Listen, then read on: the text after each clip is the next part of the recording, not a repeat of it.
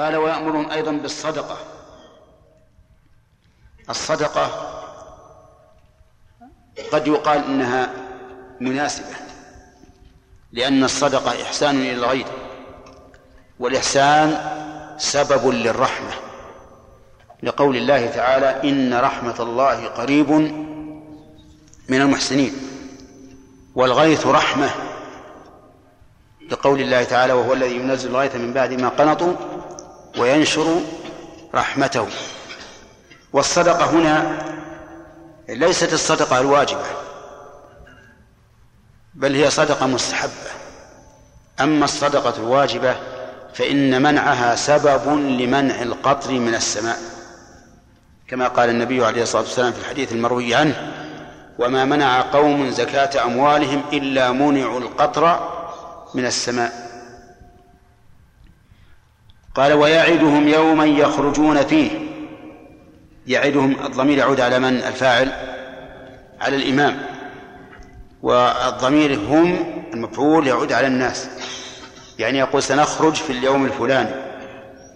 ويحسن أيضا أن يعين الوقت الزمن من هذا اليوم.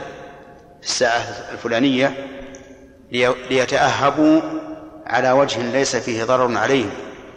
لأن الناس ربما لو خرجوا مبكرين وتأخر الإمام حصل عليهم أذية من البرد إن كانوا في زمن في في زمن الشتاء صارم يقول وأمرهم بس يعيدهم يوما يخرجون فيه ويتنظف ولا يتطيب. يتنظف إذا قال العلماء يتنظف فالمراد إزالة ما ينبغي إزالته شرعا أو طبعا. فإزالة ما ينبغي إزالته شرعا مثل الأظفار العانة الأبط. وما ينبغي إزالته طبعا مثل العرق والروائح الكريهة. وإنما قالوا إنه يستحب أن يتنظف لأن هذا مكان اجتماع عام. وإذا كان الناس فيهم الرائحة المؤذية فإن هذا يؤذي بعض الحاضرين. فلهذا استحبوا أن يتنظف ولكن لا يتطيب. وهذا يمكن أن تجعله لغزا. تقول ما هي الحال التي لا ينبغي الإنسان أن يتطيب فيها؟ أو ما هي الصلاة التي لا ينبغي للإنسان أن يتطيب لها؟ هذا أحسن. تقول هي صلاة الاستسقاء لأن صلاة الجمعة يستحب لها الطيب وغيرها لا يؤمر به ولا ينهى عنه. والاستسقاء قالوا لا يتطيب وعللوا هذا بأنه يوم استكانة وخضوع والطيب يشرح النفس. ويجعلها تنبسط أكثر. والمطلوب في هذا في هذا اليوم الاستكانة والخضوع لأن النبي صلى الله عليه وسلم كان يخرج متخشعا متذللا متضرعا. وهذا أيضا مما في النفس منه شيء. وذلك لأن النبي صلى الله عليه وسلم كان يعجبه الطيب وكان يحب الطيب. ولا يمنع إذا تطيب الإنسان أن يكون متخشعا مستكينا لله عز وجل. ولهذا لو أراد إنسان أن يدعو الله بغير بغير هذه الحال. نقول الأفضل ألا تتطيب من أجل أن تكون مستكينا لله. لا نقول بهذا. قال ويخرج متواضعا متخشعا متذللا متضرعا. هذه كلها أوصاف تدل على أن الإنسان لا يخرج في فرح وسرور لأن المقام لا يقتضيه. يخرج متواضعا متواضعا بقوله وهيئته بقوله وهيئته وقلبه. متواضعا بقلبه وهيئته وقوله. والتواضع معروف. حتى أنك ترى الرجل وتعرف أنه من المتواضعين وترى الرجل وتعرف أنه من المتكبرين. متواضعا لمن؟ للحق وللخلق. كذلك متخشعا. الخشوع سكون الأطراف وأن يكون على الإنسان وقار وهيبة متذللا من الذل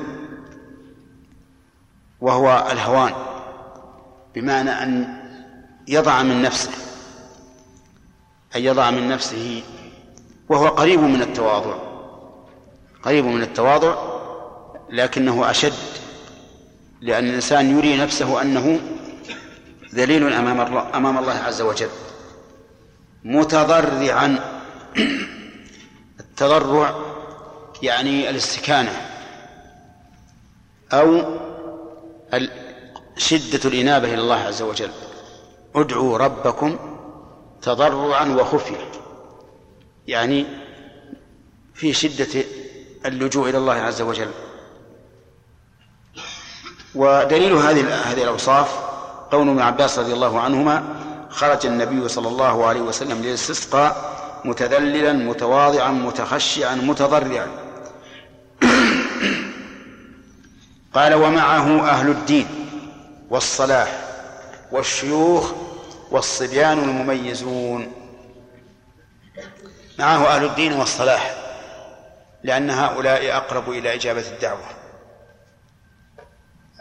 وقولها الدين والصلاح من باب عطف المترادفين لأن كل صاحب دين فهو صاحب صلاح.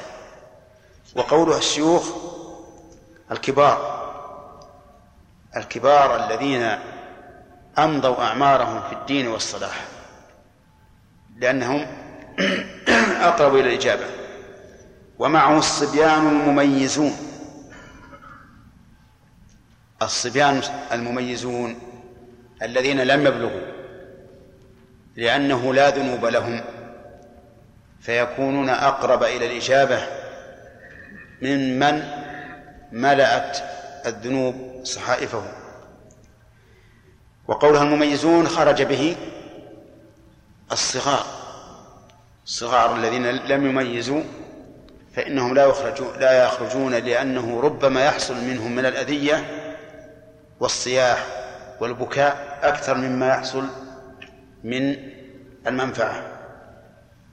وقول المؤلف معه ظاهر كلامه أنهم يصحبونه في الممشى لأنه قد يخرج ومعه.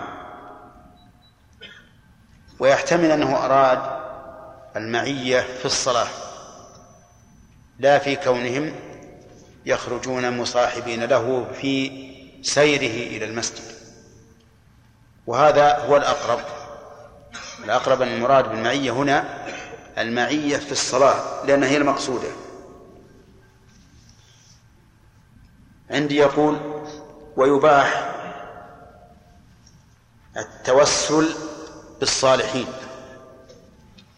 التوسل بالصالحين وهذه عبارة على إطلاقها فيها نظر ولكنهم يريدون بذلك رحمهم الله التوسل بدعائهم بدعاء الصالحين لأن دعاء الصالحين أقرب إلى الإجابة من دعاء غير غير الصالحين. ودليل هذه المسألة عن التوسل بدعاء الصالحين ما حصل من أمير المؤمنين عمر بن الخطاب رضي الله عنه. حين خرج يستسقي ذات يوم فقال اللهم إنا نتوسل إليك بنبينا فتسقينا وإنا نتوسل إليك بعم نبينا فأسقنا. ثم قال قم يا عباس فادعو الله. فقام فدعا فسقاهم الله. وأما التوسل بالصالحين بذواتهم فهذا لا يصلح. وذلك لأن التوسل فعل ما يكون وسيلة للشيء. وذات الصالح ليست وسيلة للشيء. ما هي العلاقة بين دعائي وبين ذات الرجل الصالح؟ وأقبح من ذلك أن يتوسل بالقبور فإن هذا قد يؤدي إلى الشرك الأكبر ودعاء أهل القبور. ثم قال المؤلف وإن خرج أهل الذمة منفردين عن المسلمين لا بيوم لم يمنعوا إن خرج أهل الذمة منفردين عن المسلمين لا بيوم لم يمنعوا أهل الذمة أهل الذمة هم الذين بقوا في بلادنا وأعطيناهم العهد والميثاق على حمايتهم ونصرتهم. بشرط أن يبذلوا الجزية. وقد كان هذا موجودا حين كان الإسلام عزيزا. أما اليوم أما اليوم فإنه متعذر إلا أن يشاء الله في المستقبل. لكن على كل حال إذا طلب أهل الذمة أن يستسقوا بأنفسهم منفردين عن المسلمين بالمكان لا باليوم. فإنه لا بأس به. مثل أن يقولون أن يقولوا نحن نخرج للشمال شمال البلد وأنتم في جنوب البلد. فإننا نمنحهم ذلك. وإن كانت صلاتهم باطلة ودعاءهم باطل باطلا ولكن إذا دعا المضطر ربه عز وجل فإنه يجيب دعاءه ولو كان مشركا. ولو علم الله وقد علم الله. نعم ولو علم الله أنه سيشرك بعد النجاة. كما قال الله تعالى وإذا ركبوا في الفلك فإذا ركبوا في الفلك دعوا الله مخلصين له الدين فلما نجاهم البر إذا هم يشركون. فينجيهم الله عز وجل لأنه يجيب دعوة المضطر ولو كان كافرا. فنحن لا نمنعهم أن ينفردوا عنا بمكان لا أن ينفردوا بيوم. لو قالوا نحن نريد أن ننفرد باليوم أنتم يوم الأحد ونحن يوم الاثنين أو بالعكس فإننا لا نوافقه. لماذا؟ لأنه ربما ينزل المطر في اليوم الذي استسقوا فيه فيكون في ذلك فتنة. ويقال هم الذين على حق. ومثل ذلك أهل البدع. لو أن أهل البدع طلبوا منا أن ينفردوا بمكان أذنا لهم. فإن طلبوا أن ينفردوا بزمان منعناهم. لأنه إذا منعنا أهل الذمة مع ظهور كفرهم فمنعنا لأهل البدع من باب من باب أولى. لو جاءنا قوم من الصوفية وقالوا نحن نريد أن نستسقي في يوم الاثنين وأنتم يوم الأحد. قلنا لا. أو من الرافضة. قالوا نحن نريد أن نستسقي يوم الاثنين وأنتم يوم الأحد. قلنا لا. لأنه لو صادف أن ينزل المطر في يوم استسقائهم حصل بذلك مفسدة كبيرة. فإن قال قائل هل هذا أمر ممكن أو أمر فرضي؟ أي أن ينزل المطر في يوم يستسقي فيه أهل الذمة أو أهل البدع؟ هل هو أمر فرضي أو أمر قد يقع؟ فالجواب أنه أمر قد يقع. فإن قال قائل كيف يقع؟ وفيه فتنة وإغراء بمذهب بهذا المذهب الباطل أو هذا الدين الباطل. فالجواب أن ذلك من من الفتن التي يفتن الله بها عباده. نسأل الله أن يعيذنا وإياكم من الفتن. قد يفتن الله العباد بشيء يكون سببا في ضلالهم من حيث لا يشعرون. طيب فإن طلب أهل الذمة أن يخرجوا معنا. قال نحن لا نريد الانفراد لا بالمكان ولا بالزمان. فإننا لا نمكنه لقول الله تعالى واتقوا فتنة لا تصيبن الذين ظلموا منكم خاصة. واعلموا أن الله شديد العقاب. طيب أهل الذمة هل هم كل كافر عقدنا معه الذمة؟ أو يختص بجنس معين من الكفار؟ المذهب يختص بجنس معين من الكفار وهم ثلاثة اليهود والنصارى والمجوس. والصحيح أنه عام لكل كافر. كل كافر أبى الإسلام ورضخ الجزية فإننا نعقد منه الذمة. نعقد معه الذمة. لأن حديث بريدة بن حصيب الذي ثبت في صحيح مسلم ذكر النبي عليه الصلاة والسلام له من جملة ما ذكر أنه إذا نزل على أهل حصن وأبوا الإسلام فإنه يطلب منهم الجزية. قال المؤلف رحمه الله فيصلي بهم ركعتين. يصلي الفاعل الإمام ثم يخطب واحدة. قد يصلي ثم يخطب. فأفادنا أن الخطبة تكون بعد الصلاة كالعيد. ولكن قد ثبتت السنة أن الخطبة تكون قبل الصلاة. كما جاءت السنة بأنها تكون بعد الصلاة. وعلى هذا فيكون فتكون خطبة الاستسقاء قبل الصلاة وبعدها. ولكن إذا خطب قبل الصلاة لا أخطب بعدها. يعني لا يجمع بين الأمرين. إما أن يخطب قبل وإما أن يخطب بعد. ثم يخطب خطبة واحدة ويفتتحها بالتكبير. ومن هنا خالفت خالف العيد. خالفت صلاة الاستسقاء صلاة العيد. لأن العيد على المذهب يخطب لها خطبتين. قال يفتتحها بالتكبير كخطبة العيد. وقد سبق أن خطبة العيد يفتتحها بالتكبير على المشهور من المذهب وأن في المسألة خلافا. وأن من العلماء من قال يفتتحها بالحمد كما كان النبي صلى الله عليه وسلم يفعل في جميع خطبه. وهكذا نقول في خطبة الاستسقاء. بل لو قال قائل إن خطبة الاستسقاء تبدأ بالحمد بخلاف خطبة العيد لكان متوجها لأن خطبة العيد تأتي في الوقت التي الذي أمرنا فيه بكثرة التكبير. قال ويكثر فيها الاستغفار وهو طلب المغفرة. فيقول اللهم اغفر لنا اللهم إنا نستغفرك وما أشبه ذلك. والمغفرة هي ستر الذنب والعفو عنه. يعني أن يستر الله الذنب ويعفو عنه فلا يؤاخذك به.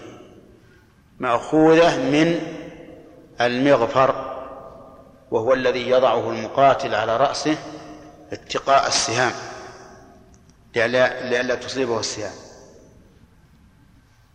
ومعلوم أن المغفر يحصل به أمران الستر والوقاية. ويكثر وقراءة الآيات التي فيها الأمر به مثل قوله تعالى استغفروا ربكم إنه كان غفارا وأن استغفروا ربكم ثم توبوا إليه. واستغفروه ثم توبوا إليه. إلى آخر إلى ما إلى ما يحصل للإنسان من الآيات التي يستحضرها في تلك في تلك الساعة. ويرفع يديه فيدعو بدعاء النبي صلى الله عليه وسلم. يرفع الإمام يرفع الإمام يديه. وكذلك المستمعون يرفعون أيديهم. لأنه ثبت أن النبي صلى الله عليه وسلم لما رفع يديه حين استسقى في خطبة الجمعة رفع الناس أيديهم يرفع يديه فيدعو بدعاء النبي صلى الله عليه وسلم وينبغي في هذا الرفع أن يبالغ فيه لأن النبي صلى الله عليه وسلم كان يبالغ فيه حتى يرى بياض إبطيه ولا يرى البياض إلا مع الرفع الشديد. حتى إن إنه جاء في صحيح مسلم أن النبي صلى الله عليه وسلم جعل ظهورهما نحو السماء. واختلف العلماء في تأويله. فمنهم من قال إنه قال هكذا. ومنهم من قال بل رفعهما رفعا شديدا حتى كان الرائي يرى أن ظهورهما نحو السماء لأنه إذا رفع شديدا هكذا صار ظهورهما نحو السماء. وهذا هو الأقرب وهو اختيار الشيخ الإسلام ابن تيمية رحمه الله. وذلك لأن الرافع يديه عند الدعاء يستجدي ويطلب. ومعلوم أن الطلب إنما يكون بباطن الكف لا بظهره قال ومنه اللهم اسقنا غيثا مغيثا هنيئا مريئا إلى آخره. اللهم اسقنا بهمزة الوصف من سقى يسقى وبهمزة القطع من أسقى يسقي. وكلاهما صحيح. قال الله تعالى وأسقيناكم ماء فراتا. وقال تعالى وسقاهم ربهم شرابا طهورا. الآية الثانية من سقى الثلاثي والأولى من أسقى الرباعي اللهم اسقنا غيثا مغيثا. الغيث هو المطر. قال الله تعالى وهو الذي ينزل الغيث من بعد ما قنط. وقال تعالى إن الله عنده علم الساعة وينزل الغيث. وقوله مغيثا أي مزيلا للشدة. وذلك لأن المطر قد ينزل ولا يزيل الشدة. ولهذا جاء في الحديث الصحيح ليست السنة ألا تمطروا بل السنة أن تمطروا ولا تنبت الأرض شيئا. وهذا يقع أحيانا. تحصل أمطار كثيرة ولا تنبت الأرض. وأحيانا تأتي أمطار خفيفة ويكون الربيع كثيرا. المهم أن أن تسأل الله أن يكون غيثا مغيثا. يقول إلى آخره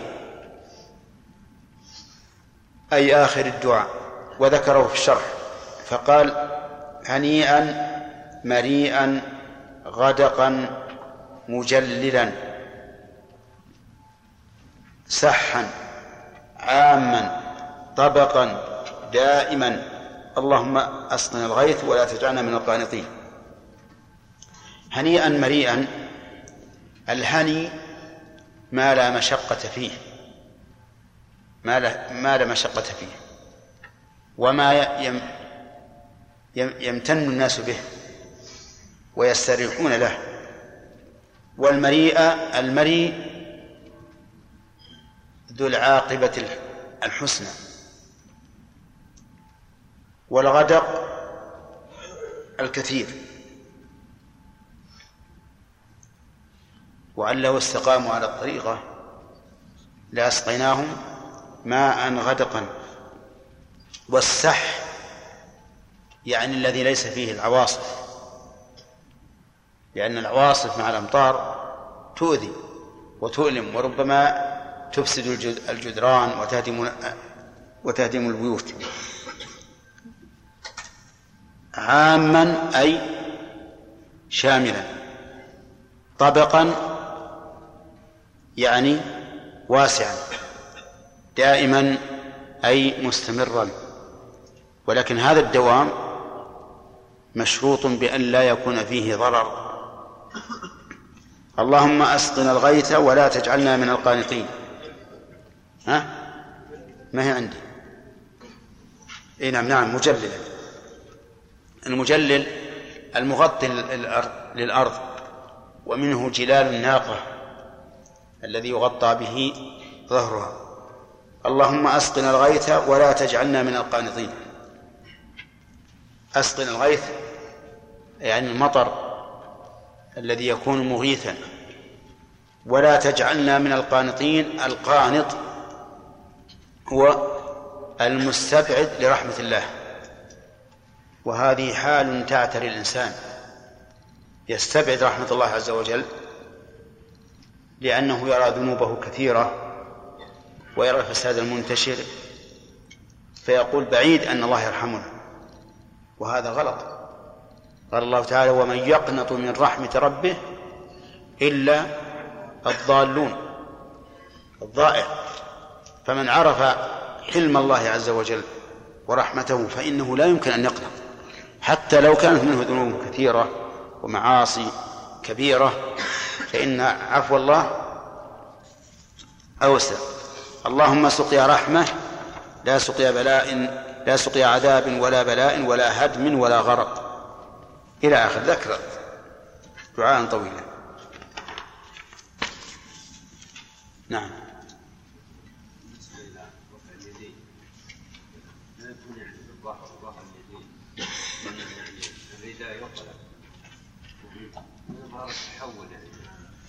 أي نعم. لا لو كان لو كان هذه المناسبة لقلنا يدعو أولا بالبطون ثم بالظهور. لأن ما قاله شيخ الإسلام هو أقرب إلى الصواب. نعم. خرج أهل الذمة شيخ ما هو الدليل على ذلك؟ على إيش؟ خرجوا أهل الذمة عن المسلمين. ما هو الدليل على إيش؟ يعني إيش الدليل على على تمكينهم من الخروج؟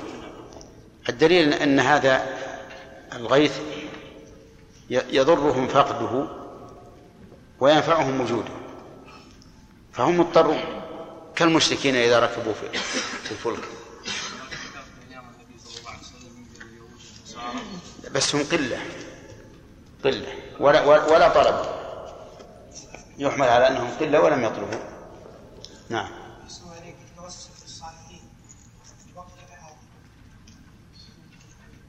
ممكن. ممكن إذا لم يخشى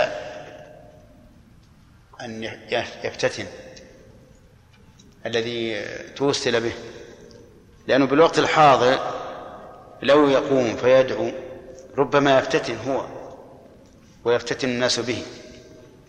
فإذا خيف من ذلك ترك. نعم. في إيش؟ في الملأ. إي نعم. حتى لو كان وحده حتى لو كان وحده وقلت يا فلان ادعو الله لي وأن ترجو منه الصلاح فهذا لا بأس به لكن بشرط إذا كان الدعاء لأمر عام. يا فلان ادعو الله أن يغيثنا ادعو الله أن ينقذنا من الشدة. أما الدعاء للشخص نفسه الخاص فقد ذكر شيخ الإسلام أنه إذا لم يقصد نفع أخيه فإنه من المسألة المذمومة. نعم. إيش؟ ألا ترى أن يغلب جانب الترهيب في خطبة الاستسقاء؟ والله ينبغي أن يغلب هذا وهذا، أولا أرى أنه ينبغي أن يغلب جانب الترهيب قبل الدعاء. لأنك لو, لو ذكرت الترهيب قبل الدعاء أوجب أن يقنطوا من الرحمة. لكن اذكر الترغيب أولا ثم بعد ذلك إذا دعوا وانتهى الدعاء اذكر الترهيب وحذرهم. لأجل أن أن يرد الدعاء على قلوب منفتحة منفتحة راجية هذا هو الذي أرى. أحسن. نعم.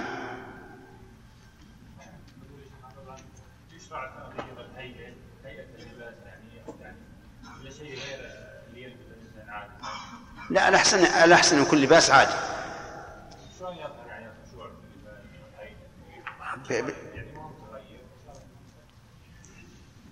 والله ما ما أحفظ سنة. إن الرسول عليه الصلاة والسلام لما أراد الخروج خرج بثياب يعني ثياب بذلة. لكن يخرج متخشعا حتى الإنسان بلباسه العادي يختلف. اذا كان متخشع عنده وقار سكون. نعم يا عبد الرحمن.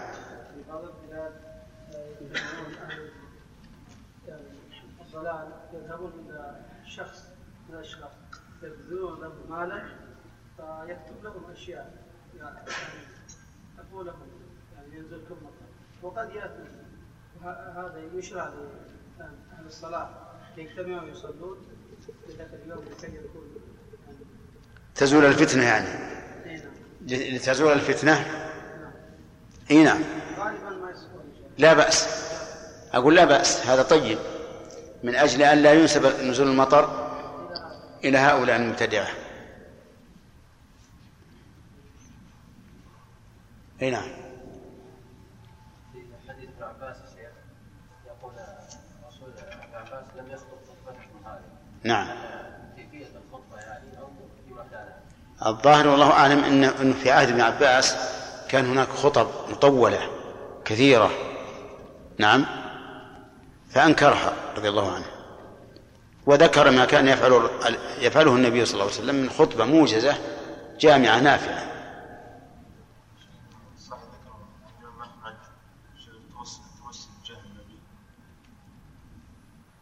إي نعم. اولا هذه لا بد أن نطالب بصحة النقل عن أحمد.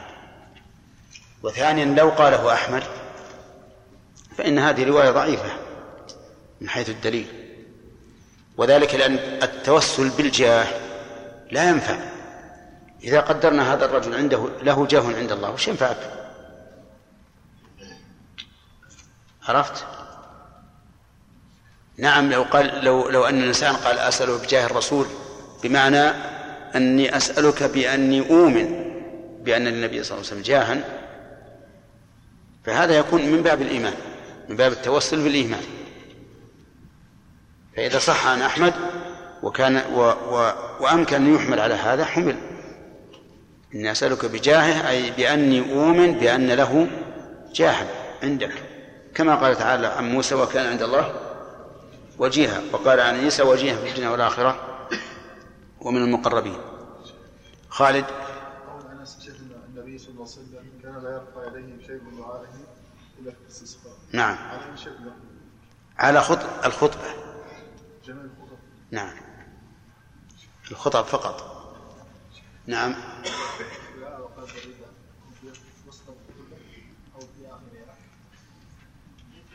المعروف من من المذهب أنه يكون في أثناء الخطبة. يقلب رداءه ويستقبل القبلة ويدعو. وقال بعض العلماء إنما يكون القلب بعد الدعاء. تفاؤلا بأن الله أجاب الدعاء وأن الله سيقلب الحال من الشدة إلى الرخاء. يشترط لها السلطان؟ المذهب لا يشترط إذن السلطان. إي نعم. المذهب لا يشترط. ولكن لو قيل نظرا لأن الأهوى كثرت لو قيل بأنه لا يخرج إلا بإذن الإمام كان كان حسنا كما هو المتبع عندنا لكن إذا قدرنا أننا في بلد لا يهتم الإمام بهذا الشيء وأردنا أن نتواعد في مكان في البيت أو غير البيت هذا لا بأس به. نعم. شيخ الله إليك. أقول لو يعني أقول لو كان الاستسقاء مثلا يوم الخميس ألا يكون أحسن من يوم الاثنين؟ لا سيما أن الناس في الخميس في أيام إجازات. وخروج من المصلى لا شك في أنه سيكون أكثر. يقولون يوم الخميس نخشى أن يناموا.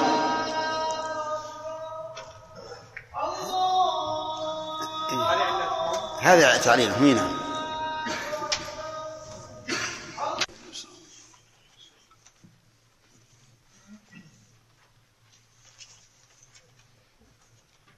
هداية الله ماشية وما رأيكم لو أننا وحدنا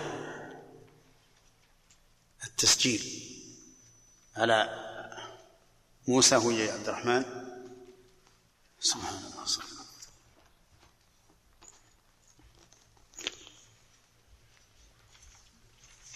سمع صلاح. بسم الله الرحمن الرحيم. قال رحمه الله تعالى وإن سقوا قبل خروجهم شكروا الله تعالى شكروا الله وسألوه المزيد من فضله. وينادي الصلاة جامعة. وليس من شرطها ابن الإمام. ويسن أن يقف في أول المطر. وإخراج رحله وثيابه ليصيبهما المطر. وإذ زالت المياه. وإذا وإذا زالت. وإذا زادت المياه وخيف منها سمنا أن يقول اللهم حوالينا ولا علينا. اللهم على الضراب والآكام وبطون الأودية ومنابت الشجر. ربنا لا ربنا لا تحمل ربنا لا تحملنا ما لا طاقة لنا به. الآية.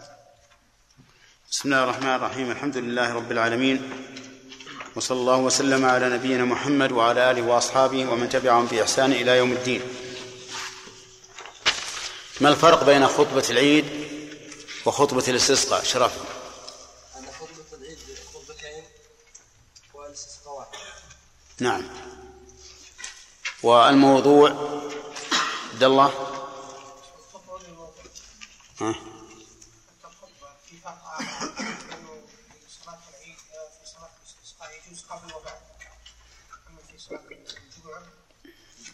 في صلاة العيد في أما في في ال... فقد ورد قبل وبعد أيضا الموضوع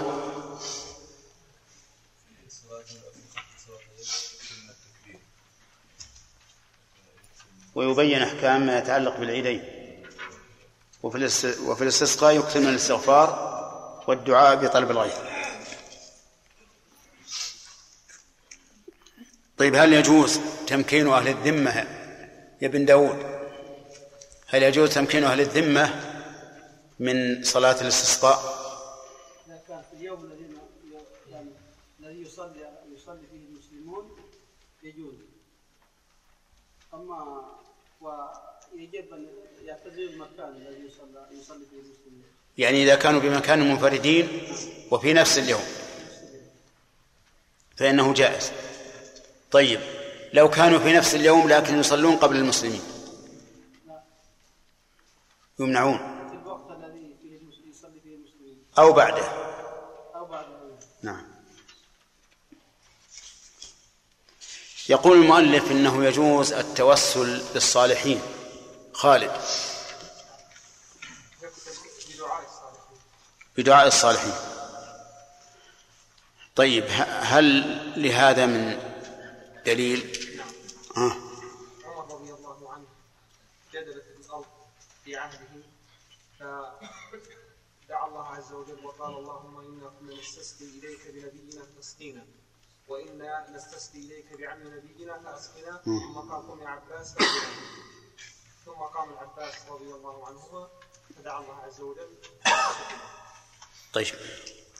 هل نتوسل بجاه الصالحين عند الله؟ أليس لهم جاه عند الله؟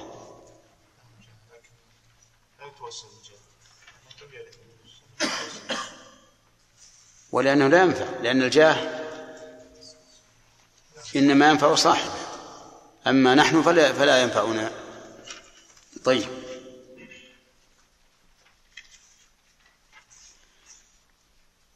هل يرفع يديه إذا دعا؟ نعم. يرفع يرفع يديه يرفع يديه وكذلك المصلي يرفع يديه و- ولو في الخطبة؟ ولو في الخطبة. ما الدليل؟ دليل عن النبي صلى الله عليه وسلم. فعل النبي ثبت عن صلى الله عليه- وسلم أنه رفع يديه ورفع اول المصلين رفع يديه حتى بدا بياض ابطه نعم. طيب قال غيثا مغيثا. غيثا مغيثا. ما هو الغيث؟ ومغيث يعني مغيث العباد والثواب إيه وش معنى مغيث إيه مغيث وش معناه؟ نعم. ها؟ مزيل لإيش؟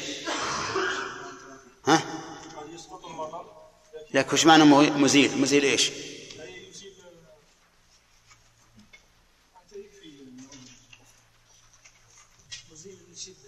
مزيل للشدة.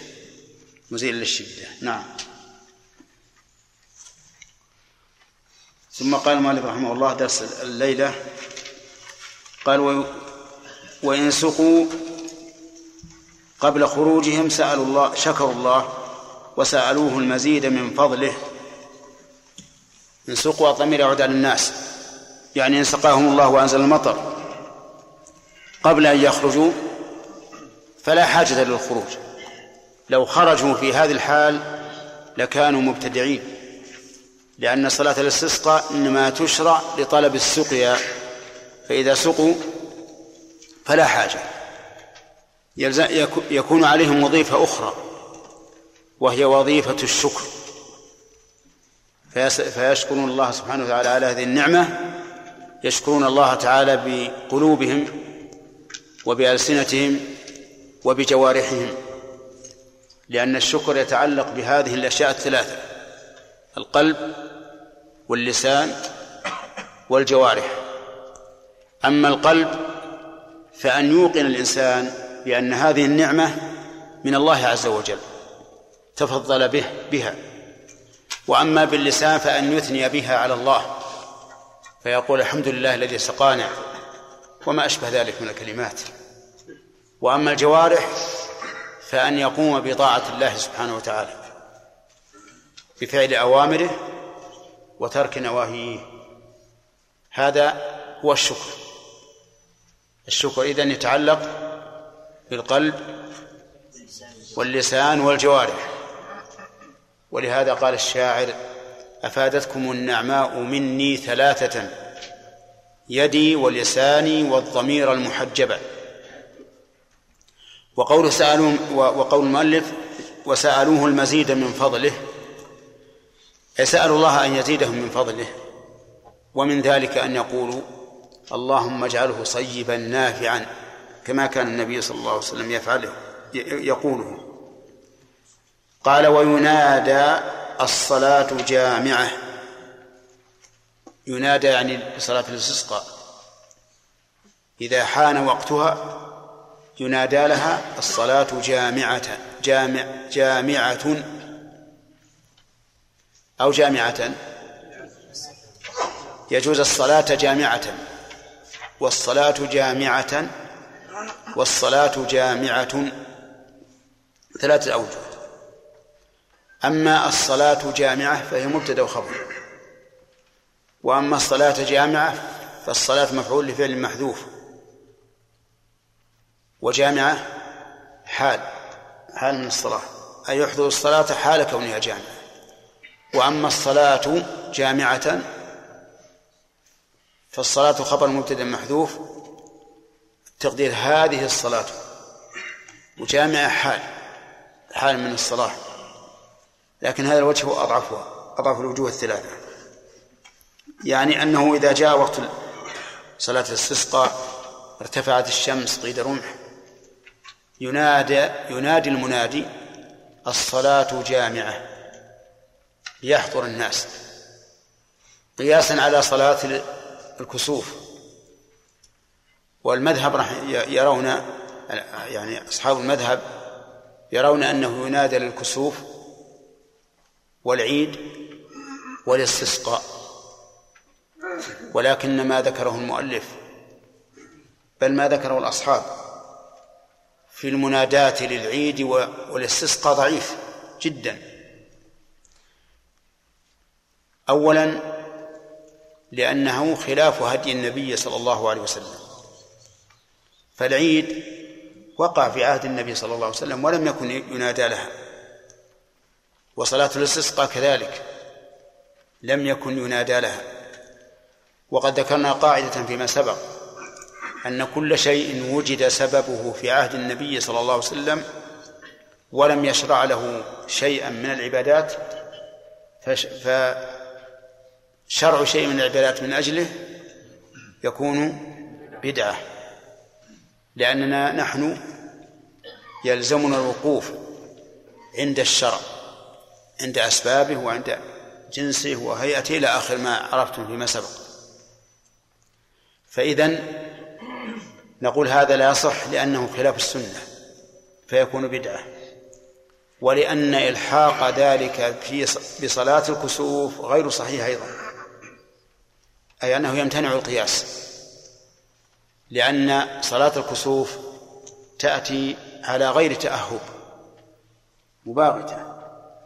وصلاة العيد معلومة من قبل والناس يتأهبون لها. وكذلك الاستسقاء. وقد سبق في كلام المؤلف أنه قال إن الإمام يعدهم يوما يخرجون فيه. فالصلاة معلومة. لكن صلاة الكسوف تأتي على غير تأهب واستعداد تأتي بغتة كما هو معروف. حتى لو قال قائل إننا إننا اليوم نعلم بالكسوف متى يحصل ابتداء وانتهاء وفي أي نعم وفي أي وقت من نهار أو ليل. نقول حتى في هذه الحال ينادى الصلاة جامعة لأن الحسابين قد يخطئون. ونحن قد علقت الصلاة منا بوجود الكسوف لا بالعلم به بل بوجوده. إذا رأيتموهما فصلوا وادعوا. إذا هذا القول بأنه ينادى لصلاة الاستسقاء وصلاة العيد لا يصح أثرا ولا نظرا. لا يصح أثرا لعدم وروده مع وجود سبب في حياة النبي صلى الله صلى الله عليه وسلم ولا نظرا لوجود الفرق بين الأصل والفرق. قال وليس من شرطها إذن الإمام.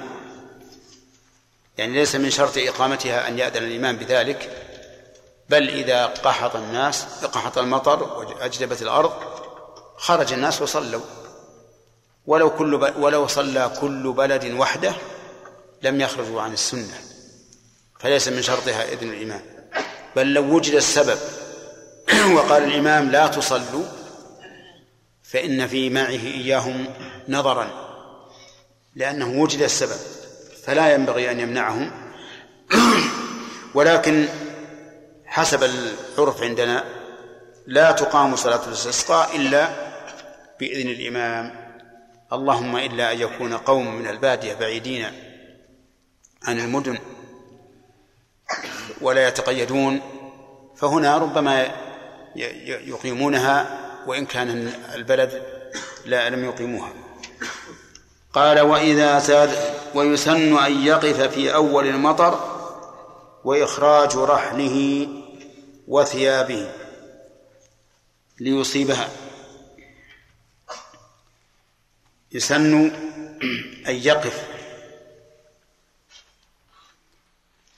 السنة في اصطلاح الفقهاء هي ما يثاب فاعله امتثالا ولا يعاقب تاركه. وقولها أن يقف يعني أن يقف قائما في أول المطر يعني أول ما ينزل المطر ويخرج رحلة. أي متاعه الذي في بيته أو في خيمة كان في البر وكذلك ثيابه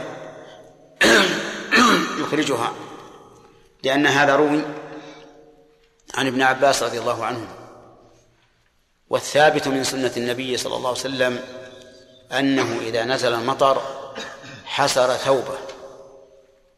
حسره يعني رفعه حتى يصيب المطر بدنه ويقول إنه كان حديث عهد بربه.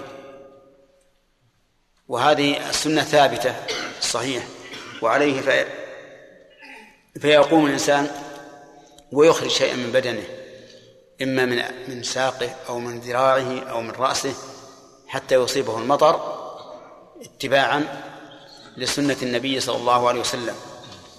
وقوله إنه كان حديث عهد بربه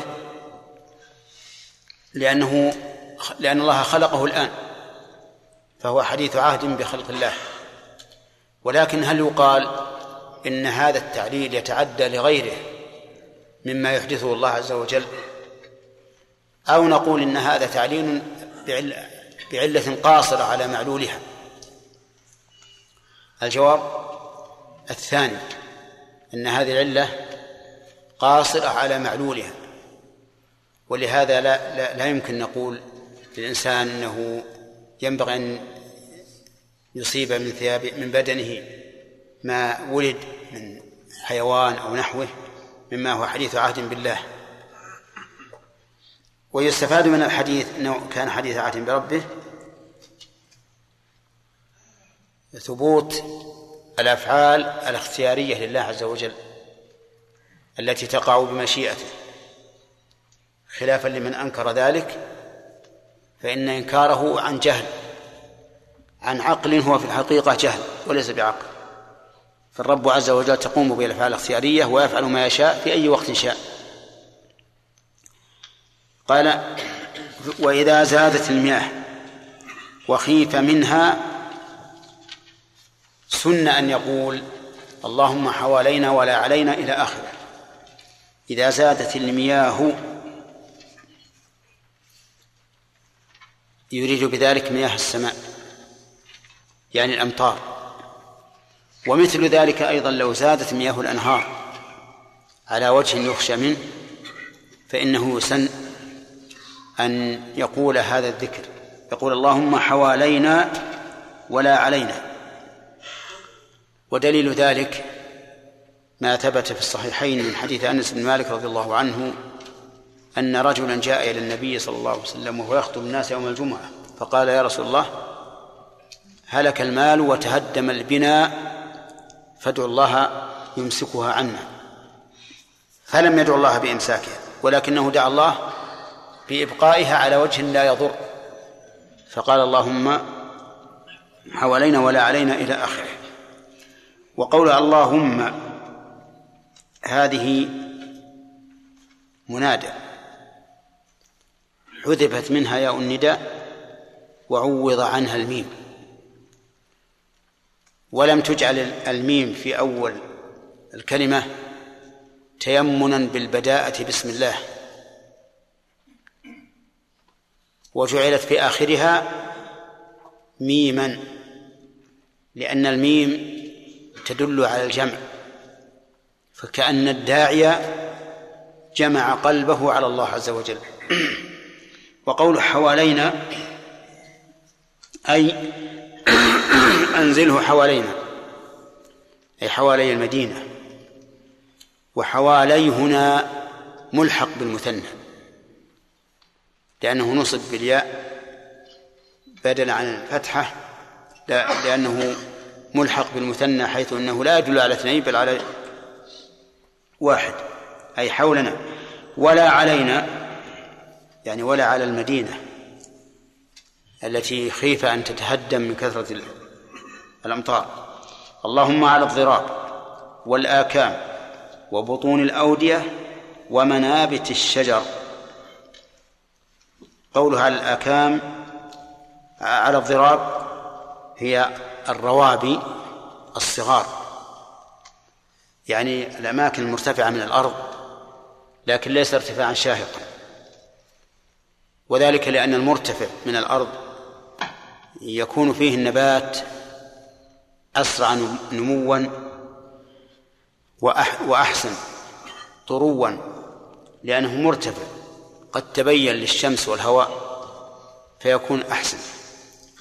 الضراب الآكام يقول إنها الجبال الصغيرة ولهذا يقال أكمة للجبل الصغير.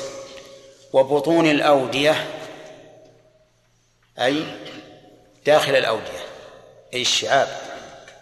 لأن بطون الأودية إذا أمطرت سالت وحصل فيها أشجار كبيرة نافعة ومنابت الشجر هذا عام. كل أرض يعم كل أرض تكون منبتا للشجر. فإذا قال قائل هذه هذه الدعوات شملت الأرض كلها فالجواب لا لم تشمل الأرض كلها.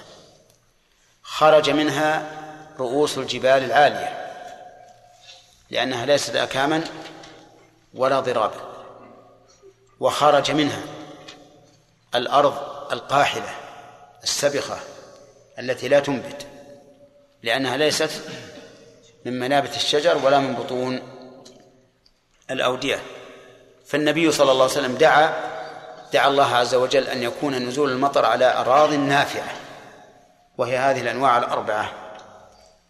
الضراب والآكام بطون الأودية منابت الشجر. قال المؤلف ربنا لا تحملنا ما لا طاقة لنا به. هذه لم ترد عن النبي صلى الله عليه وسلم لكنها مناسبة. فإذا قالها الإنسان لا عس لا على سبيل أنها سنة فلا بأس. أما إذا قالها على أنها سنة فلا. وهنا في في الكتاب ربنا لا تحملنا. وهي في الآية ربنا ولا تحملنا. وإنما حذفها المؤلف لأنها في الآية حرف عطف على ما سبق. وهنا لم يسبقها شيء تعطف عليه فلهذا حذف الواو فقال ربنا لا تحملنا ما لا طاقة لنا به. الآية يعني إلى آخر الآية أكمل الآية. واعف عنا واغفر لنا وارحمنا. أربع دعوات. ربنا لا تحملنا ولا تحملنا ما لا طاقة لنا به. وهذا من باب التخلية. واعف عنا كذلك من باب التخلية. واغفر لنا كذلك وارحمنا من باب التحلية. يعني من باب إيجاد الشيء. فهذه الدعوات كلها دعوات مفيدة مناسبة لكن بشرط أن لا يتخذ الإنسان على أنها سنة. ذكر الشرح مسألة مفيدة. قال يحرم أن يقول مطرنا بنوء كذا ويباح في نوء كذا. وإضافة المطر إلى النوء دون الله كفر إجماعا قاله في المبدع يقول يحرم أن يقول مطرنا بنوء كذا. والنوء هو النجم. يعني مطرنا مثلا بالنجم الفلاني بنجم الشولة بنجم النعائم بنجم سعد الذابح بنجم سعد بلع سعد السعود وما أشبه ذلك. يحرم أن يقول هذا. ودليله ما رواه ما ثبت في الصحيح من حديث زيد بن خالد الجهني أنهم كانوا مع النبي صلى الله عليه وسلم في الحديبية على إثر سماء كانت من الليل. يعني مطر نزل في الليل فلما انصرف النبي صلى الله عليه وسلم من صلاة الصبح قال لهم هل تدرون ماذا قال ربكم؟ قالوا الله ورسوله أعلم. قال قال أصبح من عبادي مؤمن بي وكافر. كم قسما صاروا يا آدم؟ نعم قسمين مؤمن بي وكافر. فأما من قال مطرنا بفضل الله ورحمته فذلك مؤمن بي كافر بالكوكب. وأما من قال مطرنا بنوء كذا وكذا فهو كافر بي مؤمن بالكوكب. وهذا نص صريح في أن من قال مطرنا بنوء كذا فهو كافر. ولهذا حكى في المبدع إجماع أهل العلم على ذلك. إذن قول الإنسان مطرنا بنوء كذا محرم بل هو من كبائر الذنوب. وهل يكون كفرا أكبر مخرجا عن الملة؟ هو بحسب عقيدة القائل. إن كان يعتقد أن النوء هو الذي خلق هذا المطر فهو كافر كفرا مخرجا عن الملة لأنه ادعى أن مع الله خالقا. وإن كان يعتقد أن النوء سبب فإنه كافر كفرا دون كفر. وإنما كان كافرا فيما إذا اعتقد أنه سبب لأنه أثبت سببية لم يثبتها الله عز وجل. فإن النجوم ليست ليس لها أثر وإنما هي أوقات فقط. أما أن يكون لها أثر في إنزال المطر أو عدم إنزاله فلا فلا. وإنما هي أوقات. طيب لو قال مطرنا في نوء كذا فهذا جائز لأن في للظرفية. ومن ذلك استعمال العامة عندنا. الباء هنا وهو يريد وهم يريدون الظرفية.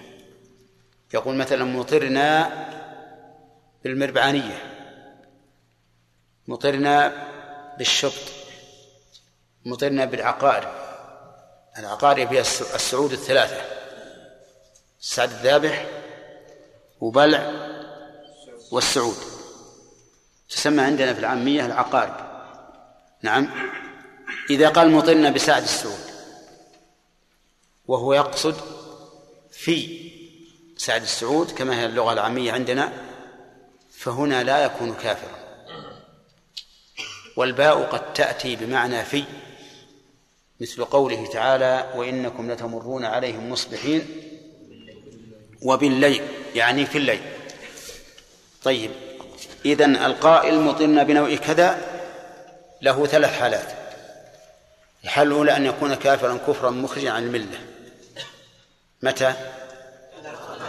إذا اعتقد أن للنوء تأثيرا في خلق المطر. ثانيا أن يعتقد أنه سبب أن يريد بذلك السببية. فهذا كفر أصغر. الثالث أن يريد الظرفية أي أننا مطرنا في هذا الوقت. فهذا جائز. هذا جائز وهو الذي يريده العامة عندنا. العامة عندنا يقول مطرنا بكذا يعني بالنجم الفلاني يريدون بذلك الظرفية. طيب.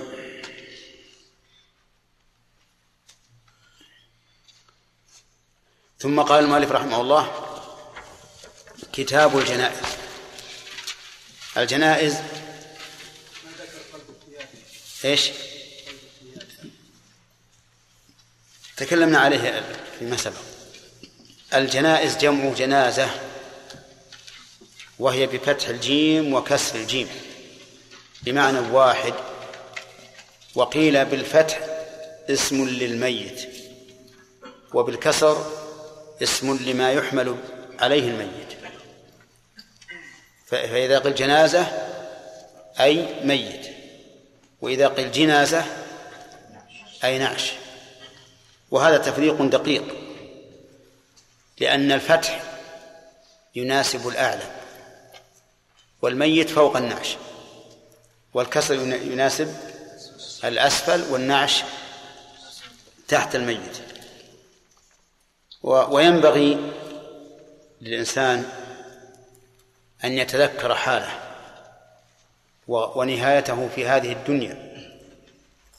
وليست هذه النهاية نهاية بل وراءها غاية أعظم منها وهي الآخرة.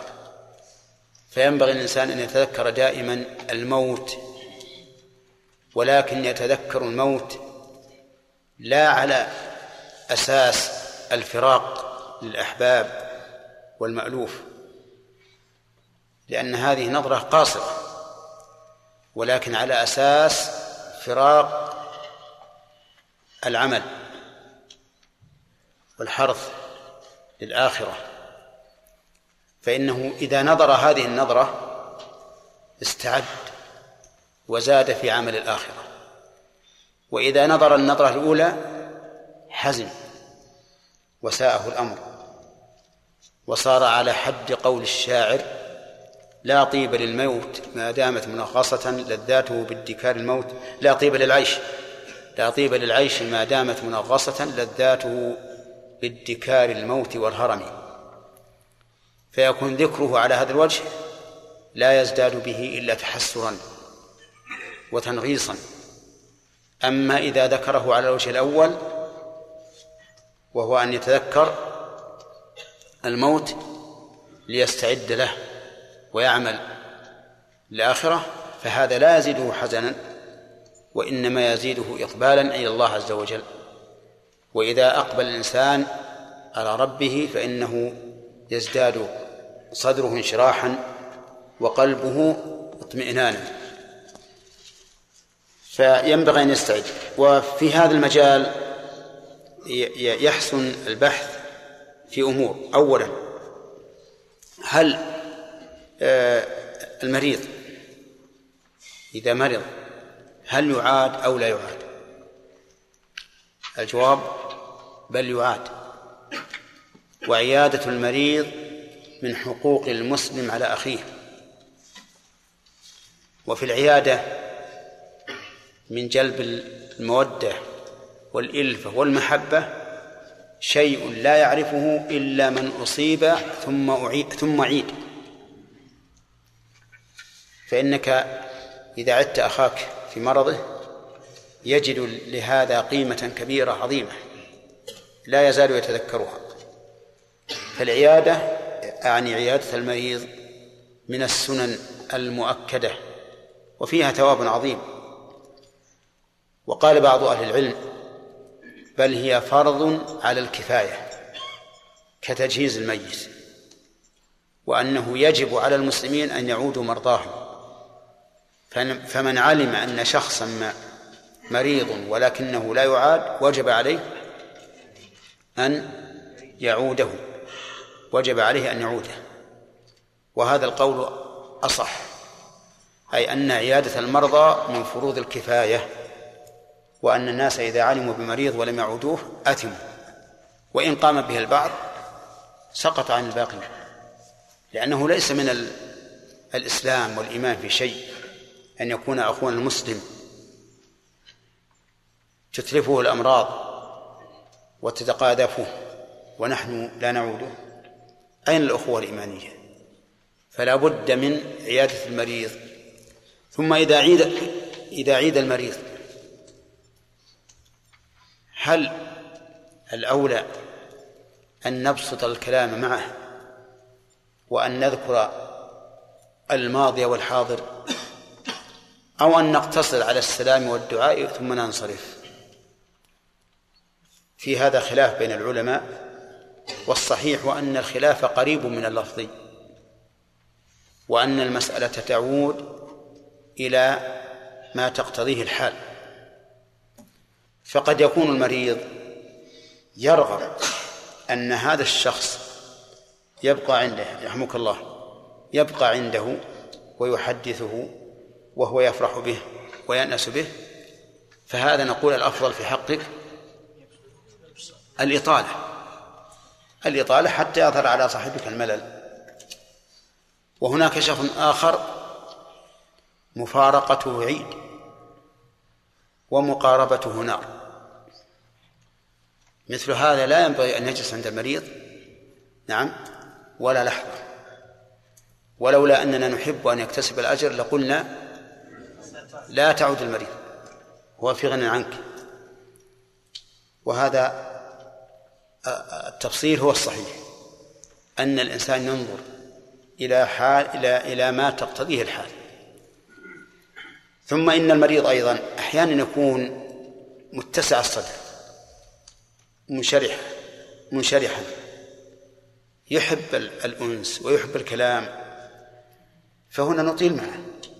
أحيانا يكون ضيق الصدر يتململ من أمراضه ويظهر على على وجهه أنه يحب الانفراد أو يحب أن يكون عنده أهله أو ما أشبه ذلك. فهنا نقول نقتصر على أقل شيء. إذن القول الراجح في في المكث عند المريض أنه يختلف ها باختلاف الأحوال حسب ما تقتضي الحال. ثالثا إذا عدنا المريض فهل نذكره بالتوبة والوصية إن كان يريد الوصية والخروج من المظالم وما أشبه ذلك. أو ماذا؟ نقول أيضا ينبغي للإنسان أن ينظر حال المريض. إذا كان يعرف من حال المريض أنه متهاون بمظالم الناس متهاون بما أوجب الله عليه فينبغي أن يذكره ولكن على وجه لا يزعجه. على وجه لا يزعجه. لأن المريض قد ضعفت نفسه كل شيء يفكر فيه. فلو قال له يا فلان أوص ما تدري متى يأتيك الموت. ماذا يكون المريض؟ ينزعج. ينزعج جدا. وهذا كامرأة أذكرها عادت مريضا. فقالت الله يعافيه والله لجي أصابه مثل هذا ولا قعد إلا يومين. إيش هذا ال... إي نعم. هل هذا زين؟ هذا ليس هذا إما مات يمكن يموت قبل اليومين. علشان هذا الكلام فلا ينبغي للإنسان ان يزعج المريض بأي شيء. لكن إذا كان يعرف أن المريض عنده تفريط عنده مظالم الخلق فإنه يذكره بوجه بوجه لطيف. بوجه لطيف. يحصل يحصل به المقصود. مثلا إذا علمنا أنه مدين مطلوب للناس يحسن أن نقول إن كتابة الديون والإشهاد عليها حسن والأمور بيد الله والآجال عند الله وما أشبه ذلك من الكلام الذي لا يزعجه. طيب. إذن آه، ثلاث أشياء رابعا هل يسأل المريض كيف يصلي وكيف يتطهر؟ أو نقول إن هذا من باب التدخل فيما لا يعنيه. نعم؟ الذي الذي نرى أنه إن كان المريض من ذوي العلم الذين يعرفون فلا حاجة أن تذكره. لأنه سيحمل تذكيرك إياه على على إساءة الظن به. وأما إذا كان من العامة الجهال فهنا يحسن. يحسن أن يبين له. وأذكر لكم قصة وقعت علي أنا عدت مريضا فسألته عن حاله. فقال الحمد لله على كل حال. أنا لي نصف شهر. أجمع وأقصر. أجمع وأقصر. هذا يحتاج إلى تنبيه. لأنه يظن أن القصر مع الجمع وأن من جمع قصر مثل هذا إذا علمنا أنه رجل عامي لابد نعلمه نذكره. ومن ذلك أيضا أنه اشتهر عند العامة أن من لا يستطيع الإيماء بالركوع والسجود فإنه يومي بأصبعه. هذا مشهور عند العامة فينبغي أن نسأل حتى لا يقع في الخطأ. البحث الخامس التداوي. هل يؤمر المرضى بالتداوي أو يؤمرون بعدم التداوي؟ أم في ذلك تفصيل؟ نعم. من العلماء من قال ترك ترك التداوي أفضل ولا ينبغي أن يتداوى الإنسان. واستدلوا لذلك بأن النبي صلى الله عليه وسلم لما مرض ولدوه أمر بأن يلد جميع من في من كان حاضرا إلا العباس بن عبد المطلب. قالوا وهذا دليل على أنه كره ما فعله. واللدود ما يلد به المريض وهو نوع من الدواء. واستدلوا أيضا بأن أبا بكر رضي الله عنه لما مرض وقيل له ألا ندعو لك الطبيب؟ قال إن الطبيب قد رآني. فقال إني أفعل ما أريد. وأبو بكر هو خير الأمة بعد نبيه وهو قدوة وإمام ومن العلماء من قال بل بل يسن التداوي لأمر النبي صلى الله عليه وسلم بذلك ولأنه من الأسباب النافعة. ولأن الإنسان ولا سيما المؤمن المغتنم بالأوقات كل ساعة تمر عليه تنفعه. ولأن المريض يكون ضيق النفس لا يقوم بما ينبغي أن يقوم به من الطاعات. وإذا عافاه الله انشرح صدره وانبسطت نفسه وقام بما ينبغي أن يقوم به من العبادات فيكون الدواء إذن مرادا لغيره. فيسن. وفصل بعض العلماء. فقال إذا كان الدواء مما علم أو غلب على الظن نفعه بحسب التجارب فهو أفضل. وإن كان من باب المخاطرة فتركه أفضل. رحمك الله. لأنه إذا كان من باب المخاطرة فقد يحدث فيه رد فعل. فيكون الإنسان هو الذي تسبب لنفسه بما يضره ولا سيما الأدوية الحاضرة العقاقير التي قد تفعل فعلا مباشرا شديدا على الإنسان بغلطة واصف طبيب وصفة طبيب ومن العلماء من قال إنه يجب التداوي إذا ظن نفعه إذا ظن نفعه. والصحيح أنه يجب إذا كان في تركه هلاك مثل سرطان موضعي. السرطان الموضعي بإذن الله إذا قطع الموضع الذي فيه السرطان فإنه ينجو ينجو منه. لكن إذا ترك انتشر في البدن وكانت النتيجة هي الهلاك. فهذا يكون دواء معلوم النفع لأنه موضعي يقطع ويزول وقد خرب الخضر السفينة بخرقها لإنجاء جميعها لتنجو. فكذلك البدن إذا قطع بعضه من أجل نجاة باقيه كان ذلك سائغا بل واجبا. وهذا القول أقرب الأقوال أن ما علم نفعه أو غلب على الظن مع احتمال الهلاك بعدمه فهو واجب فهو واجب. وأما ما غلب على الظن نفعه ولكن ليس هناك هلاك محقق بتركه فهو أفضل. وما تساوى فيه الأمران فتركه فتركه أفضل. لئلا يلقي الإنسان بنفسه التهلكة من حيث لا يشعر.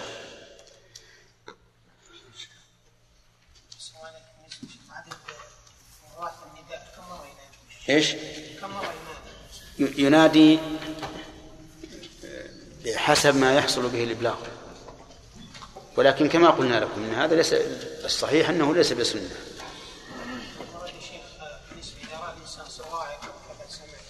نعم. ما في ليس في حديث صحيح في هذه المسألة لكن في آثار مثل إذا رأى البرق قال سبحان الله وبحمده فإنه يروى عن ابن عباس رضي الله عنهما أنه قال من قال حين يرى البرق سبحان الله وبحمده لم تصبه صاعقة ومثل إذا سمع الرعد قال سبحان من يسبح الرعد بحمده والملائكة من خيفته اللهم لا تقتلنا بغضبك ولا تهلكنا بعذابك وعافنا قبل ذلك فإنه يؤثر عن عن عبد الله بن الزبير رضي الله عنه.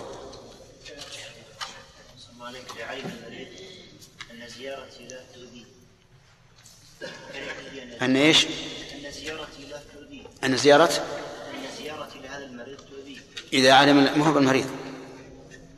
أنت تقول إذا علم المريض. إذا علم المعاد. نعم العائد. يعني يعني أنا كنت اريد صديق من جار لي إيه؟ يعلم هذا الجار أو هذا المريض المعاد اني اذا زرته سيتأذى سيتاذى المريض يعني نعم نعم هل يجوز الزيارة لا إذا كنت تعلم أنه يتأذى لا تزور.